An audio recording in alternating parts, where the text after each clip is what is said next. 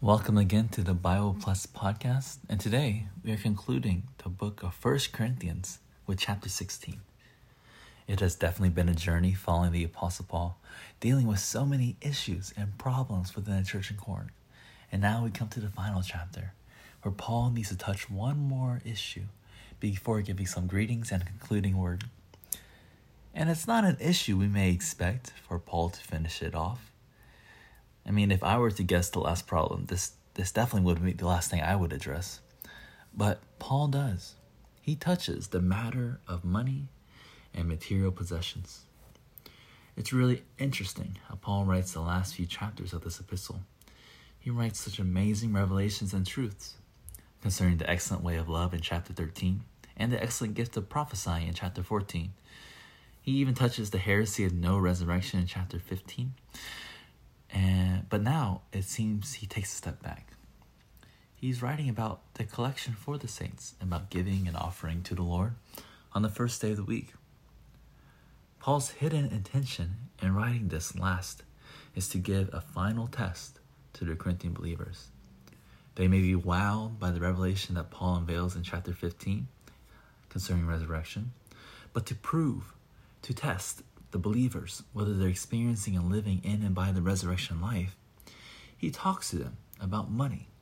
Something as simple as money. But really, it's a test. You see, all of fallen mankind is under the domination of mammon and material possessions. There's something always within us to get the latest iPhone, get a new car, um, get a better paying job, there's something within that continues to drive us again and again and again to accumulate more and more mammon. What Paul is trying to show to the Corinthian believers is that they need grace to overcome the power of mammon and release these things from Satan's domination so they can be offered, offered to the Lord for his purpose. But the secret is the Corinthians couldn't overcome the love and power of mammon within themselves. They needed the resurrection life of Christ to be their supply. This resurrection life is a life fully trusting in God and not trusting in money. And honestly, I have to be the first one to admit in this current global pandemic, in this world situation, constantly I feel the rush of anxiety upon me, wave after wave. And really, it's often sourced to one thing finances. Will we have enough money? How am I going to pay rent? What about groceries? Is there enough? These questions are constantly racing through my mind. But as a believer in the Lord today, I can learn a very important lesson to trust in the Lord. I could never do it in myself, but with the resurrection life of Christ, it is completely and absolutely possible. This life overthrows this usurpation of temporal and uncertain riches for hope of a life not for today, not for a year from now, but for the future, a future of the Lord's coming. Now, let me ask you what is more trustworthy, finances or God? I'm betting God 10 times out of 10.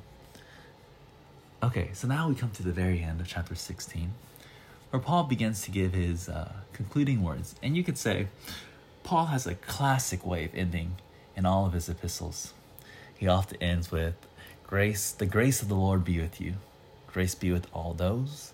Grace be with your spirit, brothers. The grace of the Lord Jesus be with you. Do you see a trend? He usually ends with grace. But here, the last verse of 1 Corinthians reads, My love in Christ Jesus be with you all. Instead of grace, he emphasizes and gives an assurance of love. Now think about it. Paul has been dealing with the Corinthian believers with some strong rebukes. He says in 113, Is Christ divided? Chapter 3, You are still fleshly. 5 5, Deliver this evil brother to Satan. Chapter 11, he says, You come together at the Lord's Supper, not for the better, but for the worse. Okay, come on. Those are some pretty harsh words. Paul was faithful, honest, and frank toward the Corinthians, and he wasn't being political at all. He loved these believers and desired for them to grow and go on in fulfilling God's purpose. As a loving father, he expressed quote unquote tough love toward them.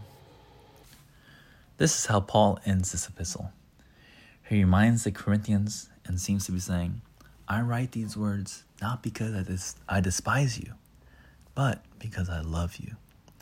It is because of Paul's honest and earnest love for these believers that they were that they repented and turned away from these issues to focus on Christ as the unique solution and the church as the unique goal. And so this concludes 1 Corinthians. Paul writes in such a wonderful way, revealing Christ, the church, and now just to end it like he does.